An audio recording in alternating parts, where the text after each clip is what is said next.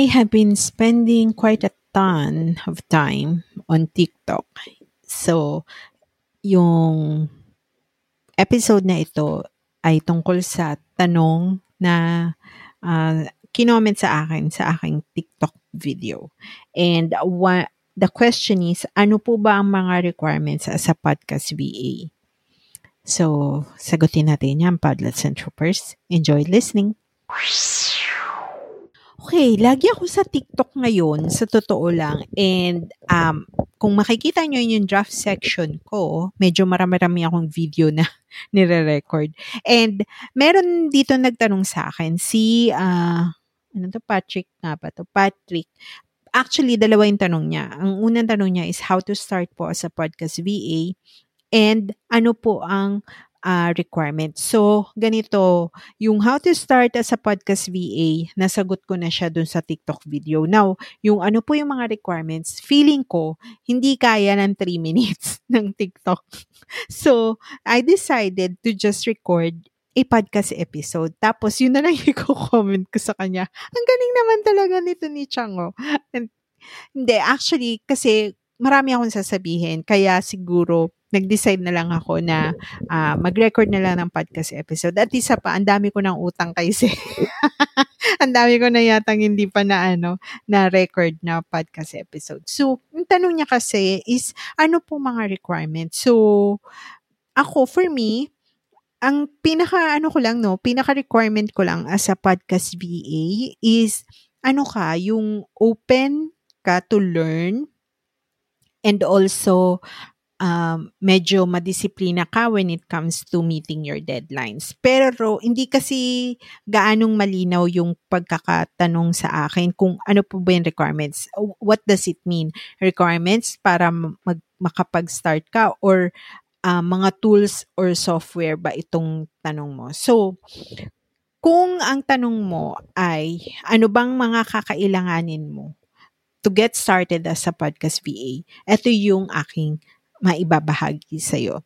Uh, there are a couple of um, podcast role or ano bang tawag doon? Podcast, ang tawag namin dito ni Sa is podcast production team. So medyo merong tayo, kilalanin muna natin yung podcast production team.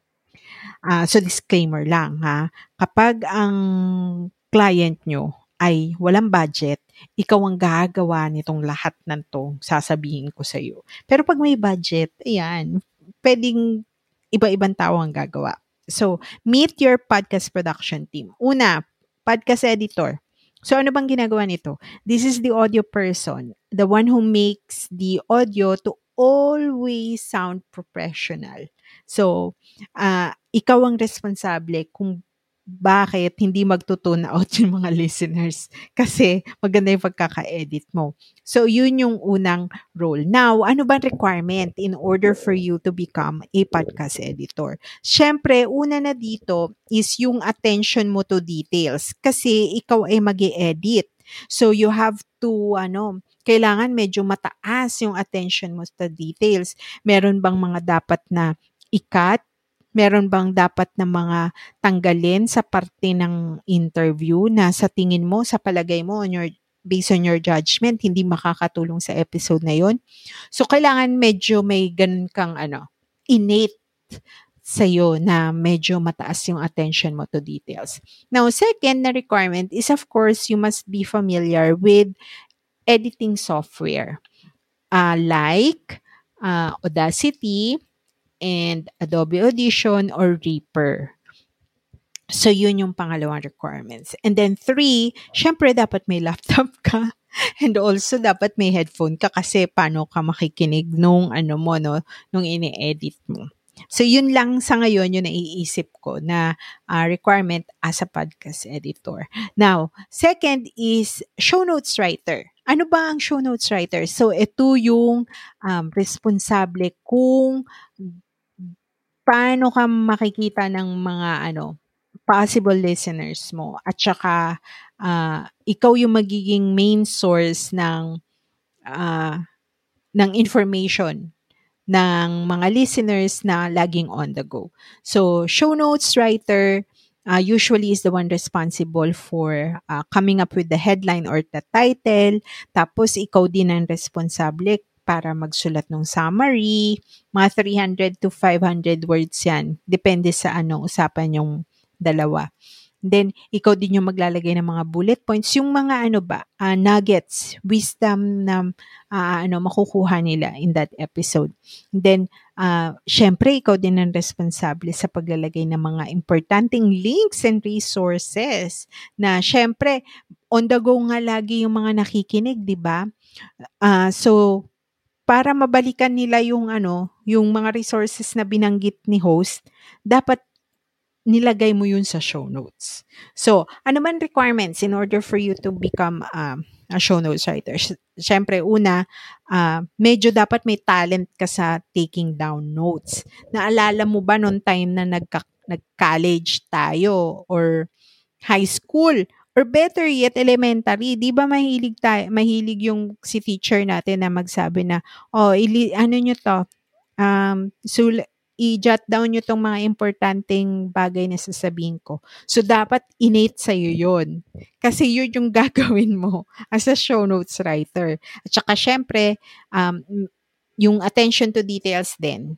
And may, uh, dapat focus ka. Kasi you don't want to miss some important, ano, di ba, some important things mentioned in that episode. So, yun. Ah, Chang, do I have to be a good writer? Alam nyo, napapractice yan. Napapractice yung pagiging, ano, pagiging magaling na writer. Pinapractice yan, kaya dapat nag exercise tayo niyan every day. Okay? Um, third is yung social media person. Like, uh, the person responsible in creating audiograms, videograms, quote cards. Yan. And if possible, ikaw din ang responsable sa pag-schedule ng mga social media assets. Ngayon, anong requirements for you to become this person? Ah, medyo dapat ito yung ano, yung uh, yung judgment mo of what to choose, kung ano ba yung sa tingin mo the best part of that episode na pwedeng magamit for audiogram. Yung parang trailer 'di ba ano pagka sa mga pelikula-pelikula merong mga pa-trailer-trailer. So sa podcast, adapt eh, in every podcast episode meron din tong mga ano, parang pa-snippets. So dapat medyo magaling ka sa pagpili ng ganon, ng mga ganong clips na kasi uh, ipopromote mo ito sa social media. Uh, may halo na ding dapat talent sa pagiging creative, especially if you will be asked to create templates, um, templates out of Photoshop or Canva. So, ayun pala, yun yung tools na kailangan mo medyo familiar ka, no? Canva and uh, or Photoshop. Tapos yung mga videogram uh, create ano create mga videogram tools or audiogram tools na tulad ng headliner, yung Capwing, yan, mga yan. Tapos, ano na? Yung last, ayun na. Ang last touch natin, syempre, yung gatekeeper, yung podcast manager. Ito, ikaw na yung responsable sa pag-publish. You have to make sure na before ma-publish, of quality lahat ng ilalabas mo. Ilalabas nyo. And ikaw din ang responsable sa due date. Okay? Uh, na, kung namimit ba yung due date or yung deadline. Alright? So, yun ano ba requirements in order for you to become a podcast manager? So, ayun nga, kailangan high attention to details ka. And if you will be managing a couple of people under you, dapat meron ka na ring, ano, may skill ka din on ng pakikisama konti. Para naman, uh, hindi ka yung tipong uh, micromanager, ganyan. So, meron ka pa rin dapat, ano, may ano pang tawag doon? Leadership material. So, pagka-podcast manager ka. And then, um, ayun, yung kailangan very conscious ka sa deadlines and uh, yung mga quality check. So, yun. Yun lang yung sa ngayon yung naiisip ko na requirement. So, I am so happy that I recorded this kasi most like, hindi pa ako, ano eh, hindi pa available sa akin yung 10 minutes na option for uh, for TikTok.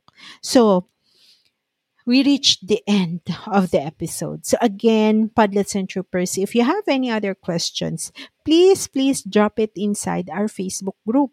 Kung hindi ka pa part ng ating Facebook group, just go to Facebook and then search for Podcast VA School by ValuePad.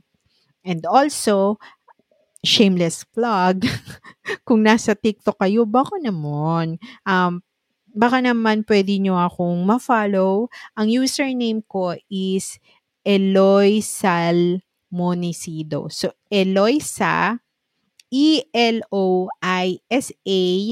L-M-O-N-I-C-I-D-O. Or, uh, search nyo lang, Eloisa, tas podcast manager. No, ang galing, no? Akala mo naman na walang kapangalan. So, ayun. Uh, kasi, if I am going to reach 1,000 followers at the end of May, meron akong nilulutong workshop on how you can start as a ano, a virtual assistant ng podcast guesting at saka guest management. So, papakita ko sa inyo yung system ko on how I am able to um, to pitch my clients to other shows and also uh, get them or invite qualified guests to my client's podcast show.